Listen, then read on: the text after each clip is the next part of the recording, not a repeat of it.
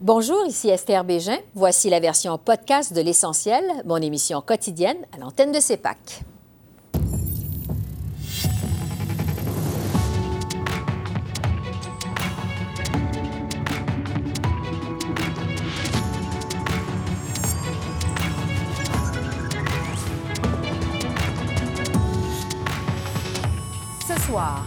Veille de la commémoration de la tuerie de Polytechnique, la grogne monte contre le projet de loi C-21 sur les armes à feu. On en débat avec notre panel de députés. Le major général Danny Fortin est acquitté d'agression sexuelle. Colonel à la retraite Michel Drapeau nous parle de l'impact de cette décision sur les forces armées. Et à quoi s'attendre de la COP 15 qui s'ouvre mercredi à Montréal? Le biologiste et émissaire au changement climatique du gouvernement du Québec, Jean Lemire, répond à nos questions. Bonsoir, Mesdames, Messieurs. L'opposition au projet de loi C-21 sur le contrôle des armes à feu prend de l'ampleur au pays. Les groupes de pression et les conservateurs dénoncent un amendement déposé la semaine dernière qui ajouterait des fusils de chasse à la liste des armes interdites. Le gardien de but du Canadien de Montréal a d'ailleurs fait une sortie publique remarquée sur le sujet en fin de semaine. Carey Price a critiqué le gouvernement Trudeau pour euh, ses amendements. Voici ce que le premier ministre Trudeau avait à dire sur le sujet aujourd'hui. On va faire tout ce qui est nécessaire pour garder les Canadiens en sécurité, tout en respectant euh, les chasseurs euh, et ceux qui utilisent des armes à feu de façon responsable. Et on va repousser contre ces politiciens conservateurs qui euh, travaillent avec le lobby des armes à feu et qui veulent ramener le droit de posséder des armes de style assaut dans ce pays. on va continuer de protéger les Canadiens. Et pour discuter euh, de ce projet de loi C-21, je retrouve notre panel de députés. Pour les libéraux, Greg Fergus. Pour les conservateurs, Jacques Gourde. Pour le Bloc québécois, Christina Michaud. Et pour le NPD, Alexandre Boulris. Bonsoir à vous quatre. Bonsoir. Bonsoir. Greg Fergus, je commence avec vous. Euh, l'opposition au projet de loi C-21, on le voit, ça monte. On a même vu le joueur du Canadien, Carey Price, faire une très rare sortie publique contre ce projet de loi en fin de semaine. Euh, avec les nouveaux amendements que vous proposez à C-21, est-ce que vous allez interdire certaines armes de chasse comme le prétendent les conservateurs? Est-ce que ça va être le cas? Je peux vous dire qu'on veut toujours appuyer nos chasseurs et les, sportifs euh, qui utilisent des armes euh, pour continuer leur, leurs activités. Ce qu'on va interdire, c'est les types de, de, de des, armes qui sont automatiques, qui peuvent vraiment déclencher plusieurs balles à la fois avec un, grand impact. Vous savez, ici, la veille de ce 33e anniversaire de la théorie mm-hmm. à Polytechnique, je pense que ça, c'est 33 ans. C'est euh, assez longtemps. Il faut qu'on fasse notre travail pour euh, s'assurer la sécurité de tous les Canadiens en laissant aussi les gens, euh, les sportifs, à continuer à, poursuivre leurs activités dans toute sécurité. Ouais. Euh, Alors, pour, moi, c'est c'est tout à fait normal euh, les propositions qu'on avait proposées. Puis on est prêt à travailler, comme le ministre a, dit, on est prêt à travailler avec tous les parlementaires pour trouver la bonne chose à faire. Jacques Gourde, des conservateurs, on vient d'entendre Greg Fergus qui le disait. Demain, c'est jour de commémoration de la tuerie à l'École polytechnique. Pour Nathalie Provost, qui est porte-parole du groupe Poly se souvient, les nouvelles modifications apportées par Ottawa à C-21, ça ne vient pas interdire les armes raisonnables de chasse. Est-ce que vous êtes en train de jouer le jeu du lobby arme à feu en vous opposant à ce projet de loi-là? Moi aussi, je me souviens, il y a 33 ans, le 6 décembre, c'est ce genre de jour où on se souvient ce qu'on faisait cette journée-là. Malheureusement, j'arrivais à la maison, ma femme était en pleurs devant l'écran, c'était Polytechnique. Ceci étant dit, C21 malheureusement, on va manquer le bateau, car le dernier amendement qui est proposé par les libéraux de soustraire, on parle de 1500 armes. Ça aurait été beaucoup plus facile de laisser, dans le fond, dans le projet de loi, les armes qui auraient été permises plutôt que de tous soustraire un si grand nombre d'armes. Malheureusement, ça va déplaire à près de 3 millions de Canadiens, des chasseurs, des euh, tireurs de sportifs, qui ont un permis d'armes légal qui se sont engagés devant la société à, avoir, euh, de, manipuler des armes de façon sécuritaire, de transporter ces armes de façon sécuritaire, d'entreposer ces armes de façon sécuritaire de deux façons, dans un coffret les armes et les munitions dans un autre endroit, scellés, attelés. Et ces gens-là ne font pas de crime, c'est des gens honnêtes. Malheureusement, l'amendement qui est apporté va créer une division à l'intérieur du Canada. C'est un enjeu qui aurait pu se faire de façon non partisane pour la sécurité de tous les Canadiens. Le problème, c'est les armes qui rentrent illégales au Canada, qui sont achetées par des criminels, des crimes organisés, des gangs de rue et qui tirent. Cet amendement-là va faire dérailler le projet de loi. Au Bloc québécois, Christina Michaud, euh, vous représentez, vous, une circonscription qui est rurale, donc en Gaspésie. Euh, la chasse, c'est une activité importante dans votre région. Euh, est-ce que ce projet de loi-là va trop loin, selon vous? Mais écoutez, on demandait ça depuis longtemps, de bannir les armes d'assaut de type militaire. Je pense que ça n'a pas sa place dans les mains des civils. Et euh, il faut faire la part des choses. La plupart des armes qui sont proposées dans l'amendement euh, du gouvernement ne sont pas des armes qui sont raisonnablement utilisées pour la chasse. Euh, s'il y en a, j'invite les conservateurs à, les identifier. mais je pense qu'on on mélange un peu les choses et ça aurait été le travail du gouvernement de faire ça à l'endroit. Là, il procède à l'envers. On nous a présenté un projet de loi avec une version originale qui parlait des armes de poing. On arrive avec cet amendement-là sans vraiment avoir expliqué la démarche, sans avoir euh, consulté les groupes concernés aussi. Alors ça, ça aurait peut-être été intéressant de les recevoir au comité. On a fait toute cette démarche-là avant que cet amendement soit proposé et qui a quand même une grande incidence. Euh, évidemment, la désinformation qui circule aide personne. Euh, nous, ce qu'on veut, c'est un meilleur contrôle des armes à feu. On veut permettre aux, chasseurs de continuer d'exercer leur passion. Et j'imagine que les critères qui sont écrits dans la loi ou qui sont proposés ben, dans ce projet de loi-là sont assez raisonnables. Quand on parle d'armes de, qui ont une puissance au-delà de 10 000 joules, euh, ça, ça sert à tuer des éléphants. Donc, si on veut tuer des dindes sauvages, par exemple, en Gaspésie ou ailleurs, euh, je pense que ça peut se faire avec des modèles qui ont un peu moins de puissance. Donc, je pense que ça aurait été le travail du gouvernement de clarifier ce qu'il propose au lieu de, laisser euh, aller toute la désinformation qui circule. Alexandre Boulris, au NPD, justement, quand vous voyez tout ce qui se lit depuis les derniers jours, la sortie de Carey Price, notamment, euh, celle des groupes de chasseurs. Euh, est-ce qu'il reste euh, justement du travail à faire pour améliorer ce projet de loi-là, vous pensez? Malheureusement, il en reste énormément parce qu'au départ, le, projet de loi a vraiment une bonne, bonne intention, une bonne volonté qu'on appuie d'ailleurs, nous, au NPD. C'est-à-dire qu'il faut rendre illégal des, armes d'assaut, des armes de type militaire comme le AR-15 qui avait servi à la tuerie de la mosquée de Québec. Il faut empêcher la vente puis le transfert des armes de poing qui font tellement de ravages dans les rues de Montréal avec les fusillades, les coups de feu près des écoles. On est tout à fait d'accord. Il faut aller dans ce sens-là de la sécurité publique. Mais là, après un vote en deuxième lecture, le gouvernement libéral nous amène nous arrive avec une pile d'amendements dont euh, certains, beaucoup sont des surprises, comme celui-là. Et là, on vient inclure potentiellement certaines armes qui seraient des armes de chasse, mais là, on ne sait pas trop lesquelles. Ça manque de clarté, il y a beaucoup de confusion. Et certains, comme le Parti conservateur, exploitent cette confusion-là en ce moment. Mais je pense que c'est la faute aux libéraux. Je pense qu'ils ont mal fait les choses. Ils sont arrivés avec un paquet d'amendements à la dernière minute. C'est pas comme ça qu'on travaille d'habitude. Bon. Euh, Greg Fergus, je retourne à vous. Euh, après ce que vous venez d'entendre de vos collègues, est-ce que vous êtes ouvert chez les libéraux à des changements au projet de loi? Est-ce qu'il y a des améliorations qui pourraient être apportées à C-21?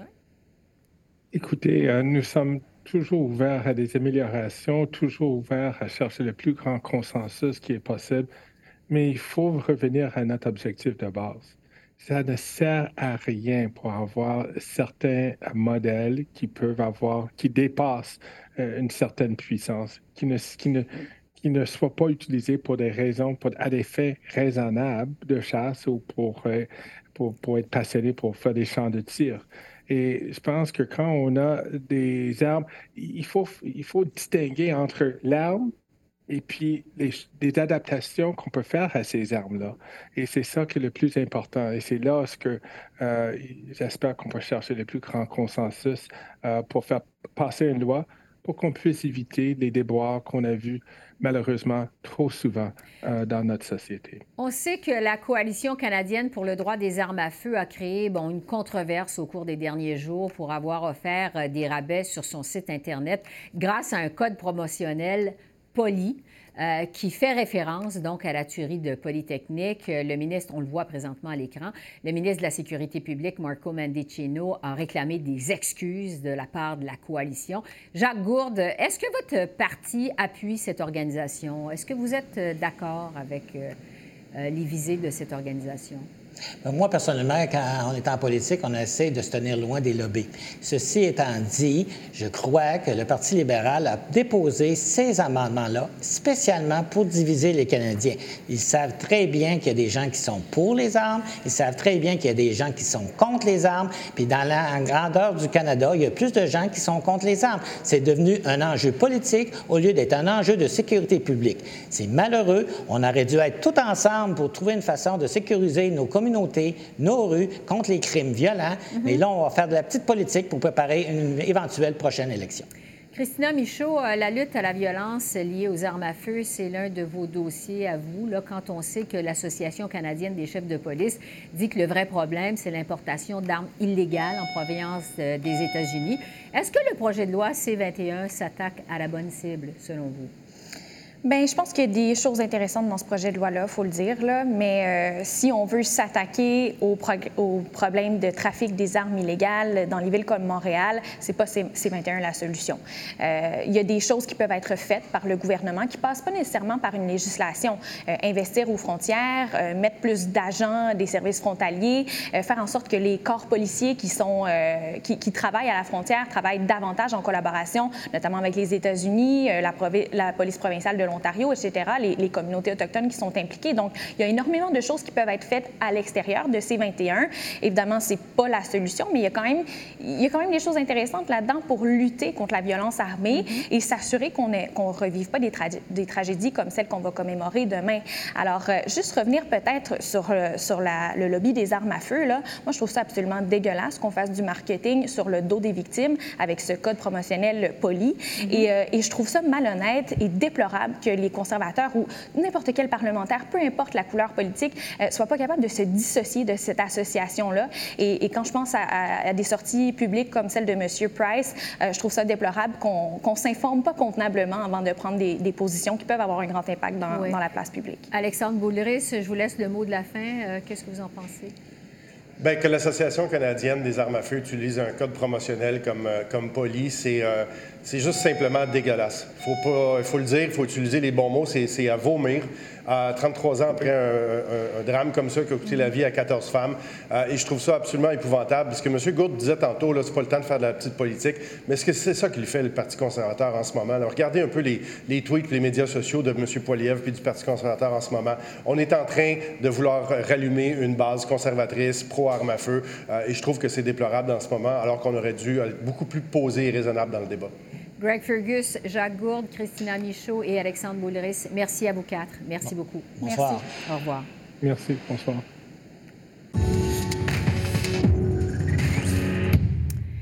Le major général Danny Fortin est déclaré non coupable d'agression sexuelle. Un juge l'a acquitté aujourd'hui de cette accusation, relative à une allégation qui remontait à 1988. Le major général Fortin était l'officier responsable de la livraison des vaccins contre la COVID-19 aux provinces jusqu'en mai 2021, lorsqu'il a été démis de ses fonctions par le gouvernement à la suite de cette allégation. Je suis soulagé du verdict de non-culpabilité.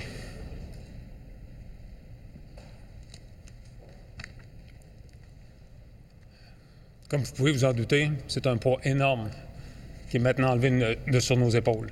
Dès le début, les hauts responsables militaires et politiques ont présumé et agi comme si j'étais coupable. On m'a refusé une procédure régulière.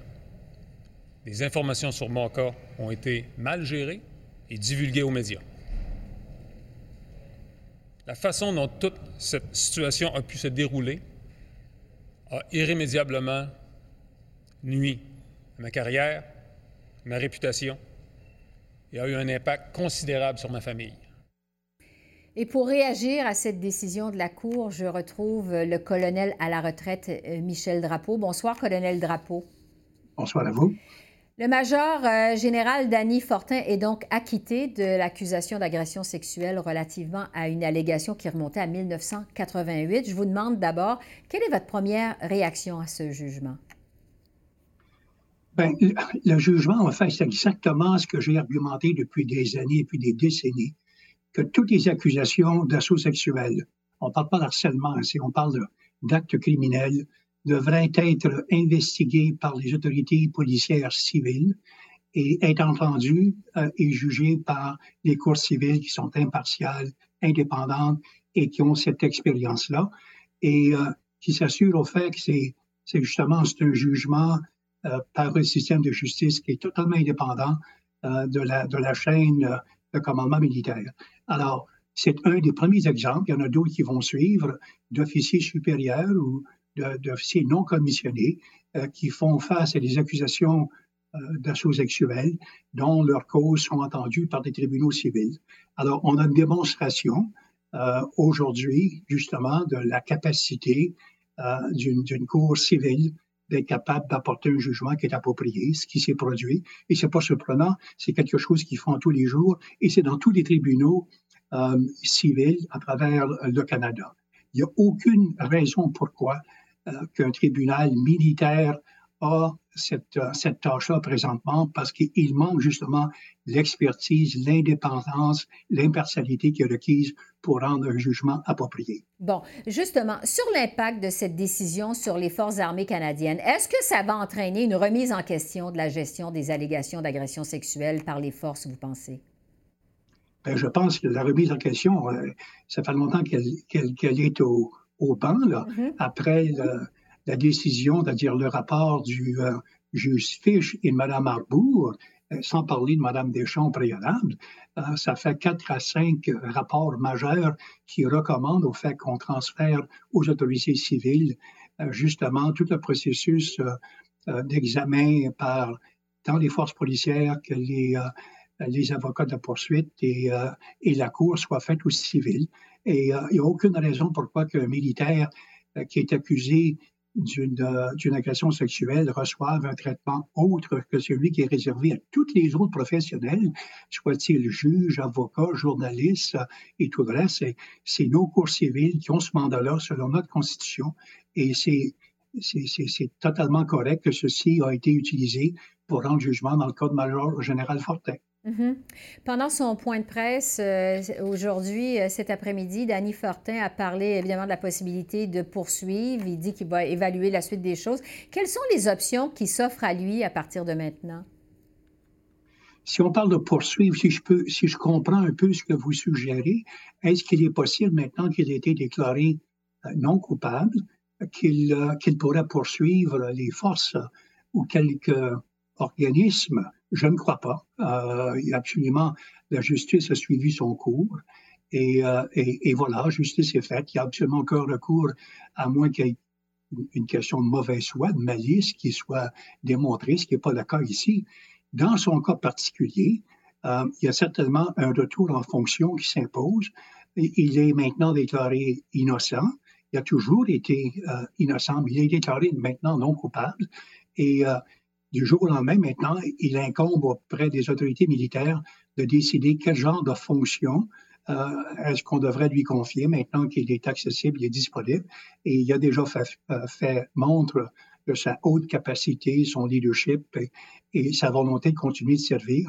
Alors, il appartient à une seule personne, au chef de la défense, que tout le pouvoir et le jugement nécessaire euh, pour donner au major général Fortin, demain matin, une tâche qui est à la hauteur de ses, euh, de ses capacités, son ambition.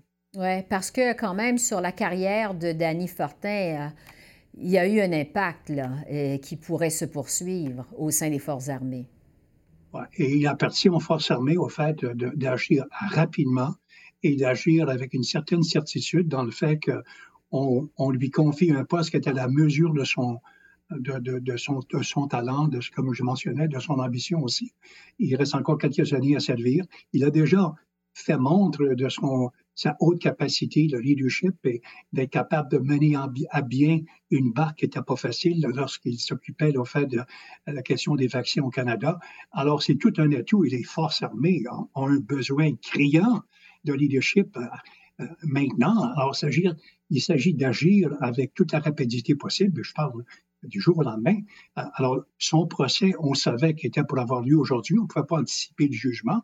Mais maintenant que la Cour s'est prononcée, il reste au chef de la défense dans les jours qui vont suivre de prendre acte et de s'assurer que le major général Fortin puisse réintégrer les forces armées avec tout le brio et toute la, réputation qu'il a acquise au, sein de ses 30 années de service euh, au préalable. Et, et presse. Michel Drapeau, je rappelle que vous êtes colonel à la retraite. Merci beaucoup de vos lumières. Merci. Merci à vous. Au revoir.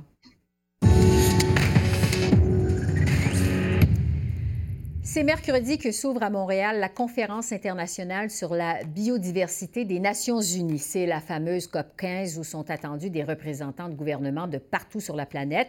Le but, euh, c'est que les pays s'entendent sur un plan d'action pour protéger les espèces animales et végétales. Alors, j'en discute avec Jean Lemire, qui est biologiste, cinéaste, mais aussi émissaire au changement climatique pour le gouvernement du Québec. Bonsoir, Monsieur Lemire. Bonsoir. Vous êtes impliqué dans cette euh, organisation de la COP 15 à Montréal. Bon, on dit que c'est la plus importante COP sur la biodiversité qui a jamais eu lieu, donc c'est majeur. Parlez-nous d'abord de l'ampleur de cette rencontre internationale qui s'ouvre après, euh, après demain, en fait, à Montréal.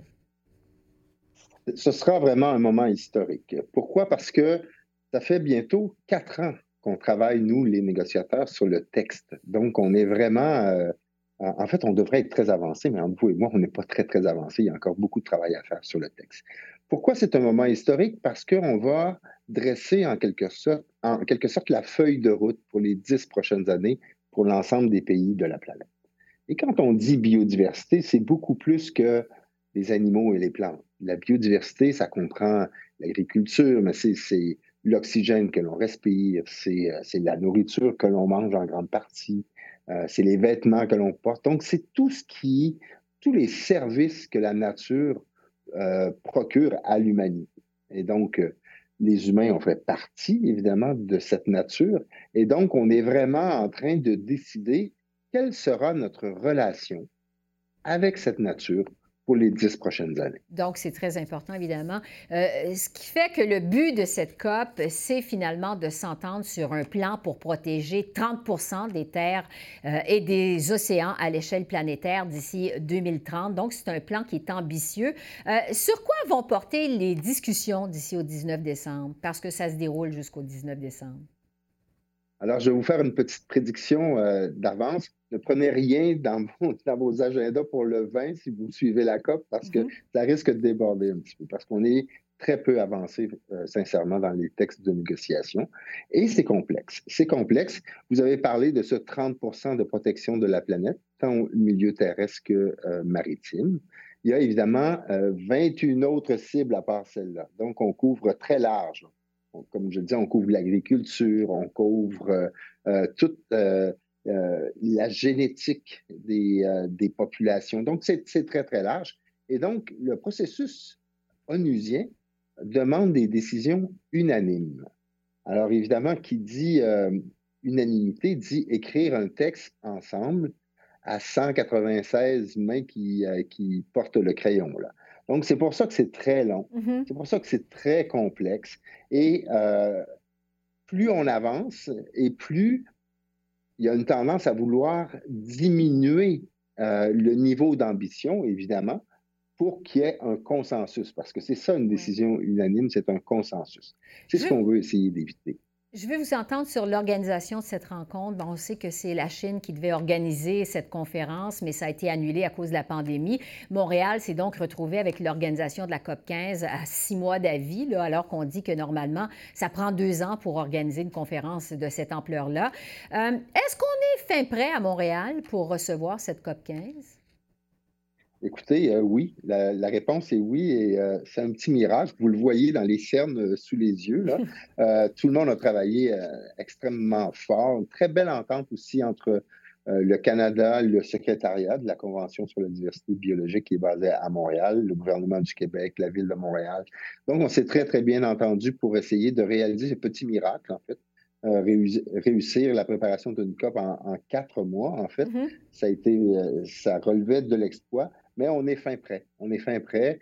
Euh, vous savez, nous, on a déjà commencé, euh, vous voyez mon, ma petite cocarde, je suis déjà sur le site, on est en, négociation déjà. Nous, on a trois jours de, négociation pré-COP pour essayer d'avancer les textes au maximum mm-hmm. pour présenter des textes qui sont d'habitude achevé à 80% quand on arrive à une COP, mais je vous le dis, ce, ne sera pas le cas. Il va falloir travailler très, très fort dans les deux prochaines semaines pour, euh, pour essayer de garder ce niveau d'ambition euh, qui est là. Et je vous rappelle, ça fait maintenant quatre ans qu'on se réunit. Euh, c'est la cinquième rencontre internationale pour avancer une vingtaine de cibles.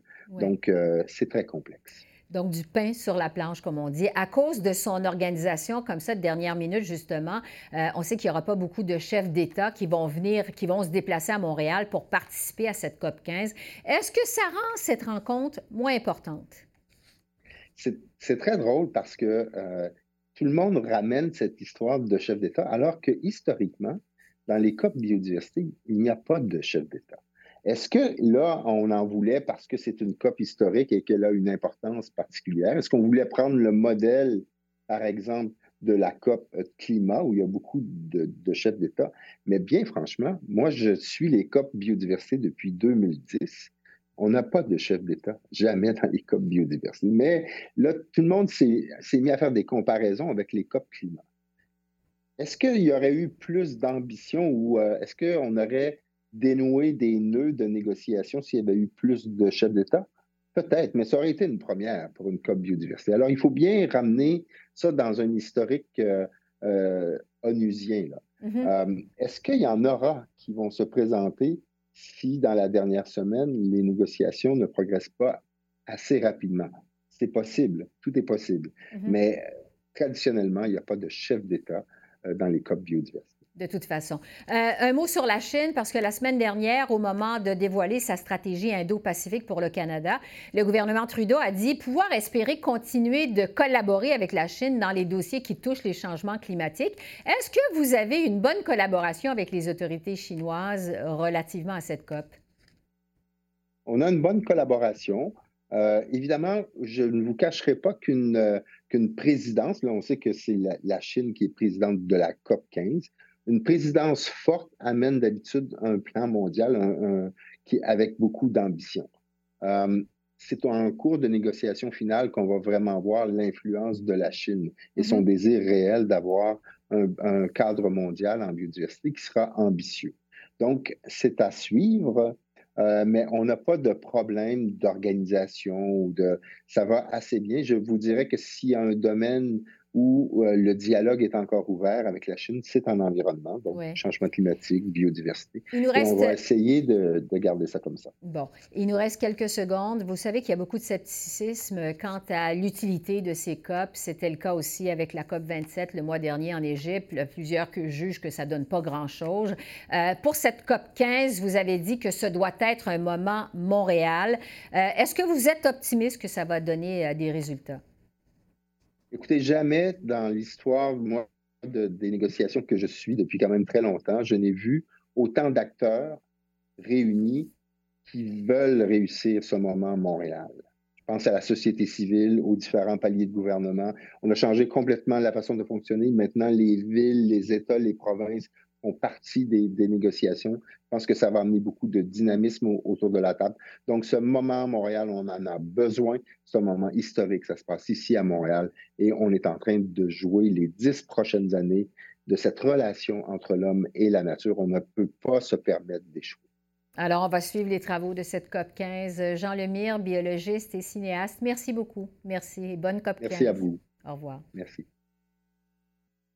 Alors voilà, c'est comme ça qu'on a vu l'essentiel de l'actualité de ce lundi 5 décembre sur la colline parlementaire à Ottawa.